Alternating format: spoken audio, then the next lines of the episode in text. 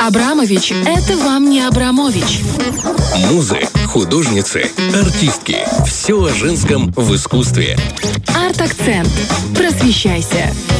Да-да-да, у нас сегодня снова искусство и снова женщины. Но хочу начать с того, что мы с вами две недели назад говорили о Карле Брюлове, помните? Uh-huh. Последний день Помпеи. Тоже будем продолжать историю о великих русских художниках, и у нас сегодня будет Константин Флавицкий. Скорее всего, вы его практически не знаете, потому что, ну вот он художник одной картины. Да, он написал много, но он известен, он, конечно, по книжне Таракановой. Uh-huh. И вот он «Женский след». Я хочу вам сегодня рассказать вообще, на чем завязана история, откуда вдруг проросла такая детективнейшая история. Это на самом деле полноценный детектив, исторически основан на м, реальных фактах. Вот я не понимаю, почему до сих пор сериал не сняли на эту тему, потому что, ну, ну повод к этому есть однозначный. Но вначале начнем вот с самой картины. Сам Флавицкий, он обожал Брюлова и очень хотел быть на него похож. И его работы, они тоже очень такие драматичные, помпезные, э, очень часто похожи на такой застывший кадр кино.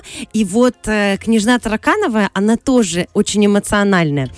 Девушка эта заточена в крепости, а, которую затапливает потоп, который произошел в, в, в конце 18 века в Петербурге, когда действительно Петропавловская крепость была потоплена, и часть пленников, которые там находились, погибли.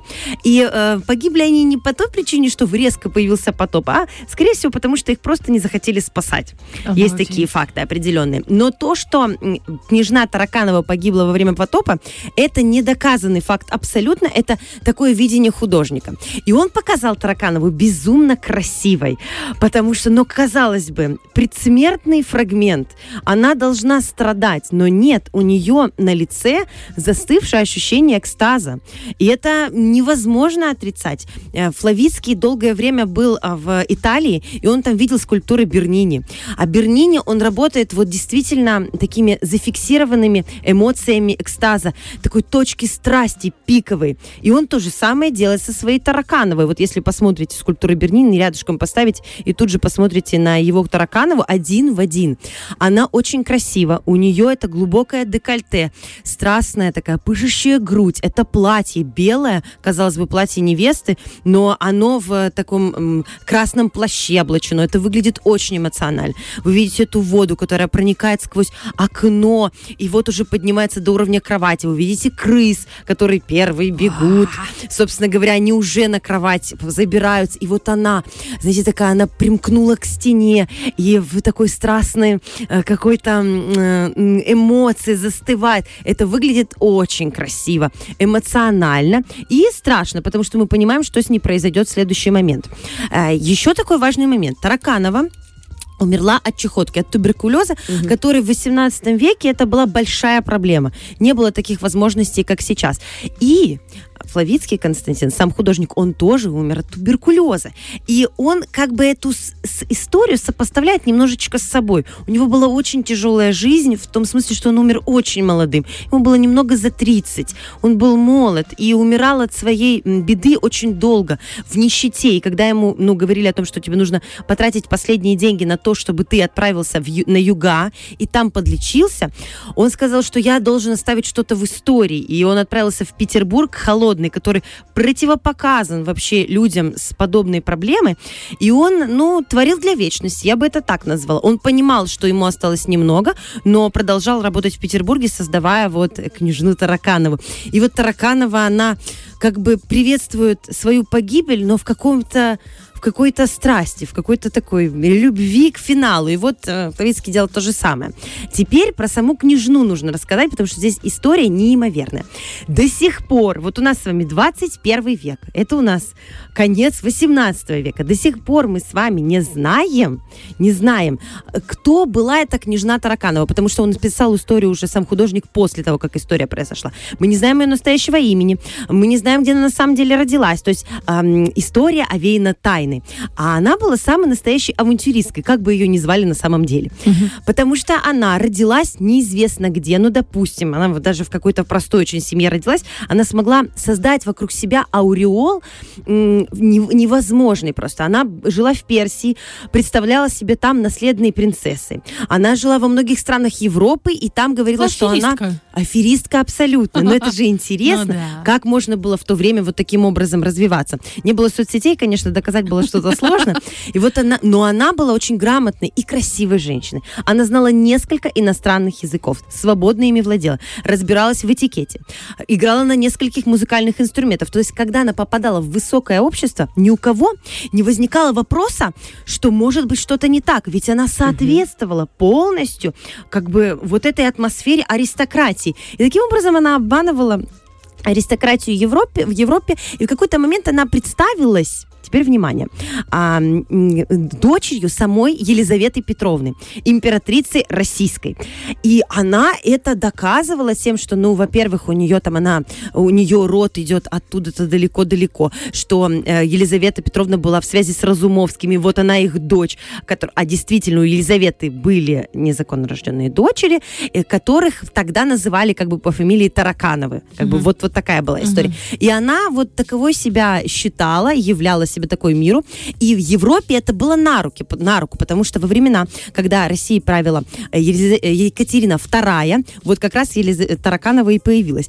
И для Екатерины это было очень плохо, потому что это Так, подожди, подожди, на подожди. престол. А Это ты имеешь в виду, она представлялась дочерью Екатерины? Елизаветы. Елизавета. Елизавета II была до этого. Да. Она представлялась дочерью Елизаветы, а Но на тот момент Екатерине. уже при Екатерине, да. Все, поняла. А для этого была проблема. Екатерина II разделяла Польшу, Речь Посполитую. Полякам было наоборот, в радость. Вот, появилась претендентка, мы сейчас с ней договоримся, европейские страны объединимся и, собственно говоря, с престола Екатерину свергнем. И они начали помогать э, этой лже, лже Елизавете. Какая крутая женщина. М, вообще. Молодец. И она добилась очень больших высот с точки зрения европейской интеллигенции. Ее действительно признавали и давали деньги в долг. Ее спонсировали, ее обеспечивали. У нее же по-настоящему-то денег не было. Ну да. Вот. И что происходит дальше? Значит, Екатерина II узнает об этой истории. Она ее дико волнует, потому что она понимала, что такое вполне может быть. Но даже если это лже дочь Елизаветы Петровны, то все равно для нее это плохая история.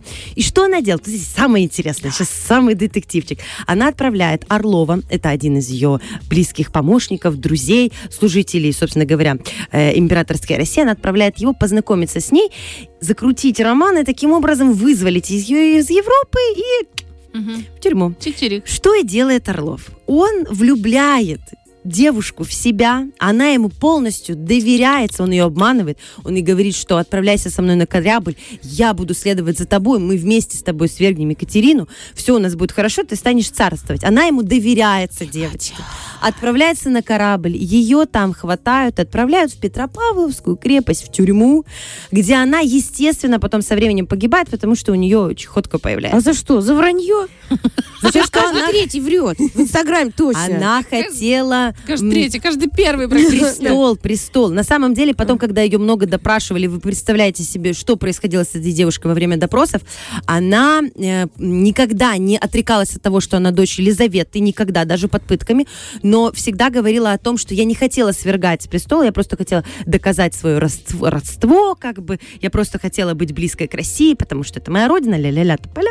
Вы сами себе представляете. Ну, вот такая вот потрясающая, дикая история, детективная. А снят фильм какой-то? До сих Нет, пор я еще нет? жду, я не понимаю, хочу сама когда? посмотреть. Это же невероятно можно красиво Кто сделать и возьмется снять. за это? Это же круто. И какая актриса. Красивая история. И вот под эту историю вот эта картина, понимаете? Супер. Мне кажется, здорово, когда Правда. искусство соединяется с историей, и вот рождаются такие шедевры вечные. Вот так вот Обалдеть. быстренько я вам постаралась Спасибо рассказать тебе об большое, этом. спасибо. Я прям, у меня мураши бегают, я И смотрю на нее предательство, и любовь, и Да. страсть, и Это смерть. Конечно. Представляете, мужика своего.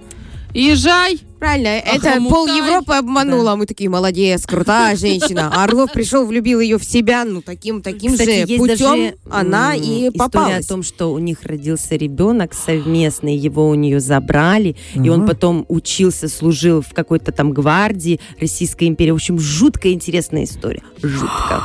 О, девочки, вот честно, очень хотелось бы посмотреть документальный фильм по этому Да. вот вопросу. Ну, Главное, как правдивый. документальный? Что мы сделаем? Документального там не будет, там только что они могут показывать? Ну, не такой, в смысле, биографический, что-то да, да, да, такое, хочется основанный на реальных событиях. Вот это Видите, вот как история, обожаю. классно нас заманивает в интересные исторические события.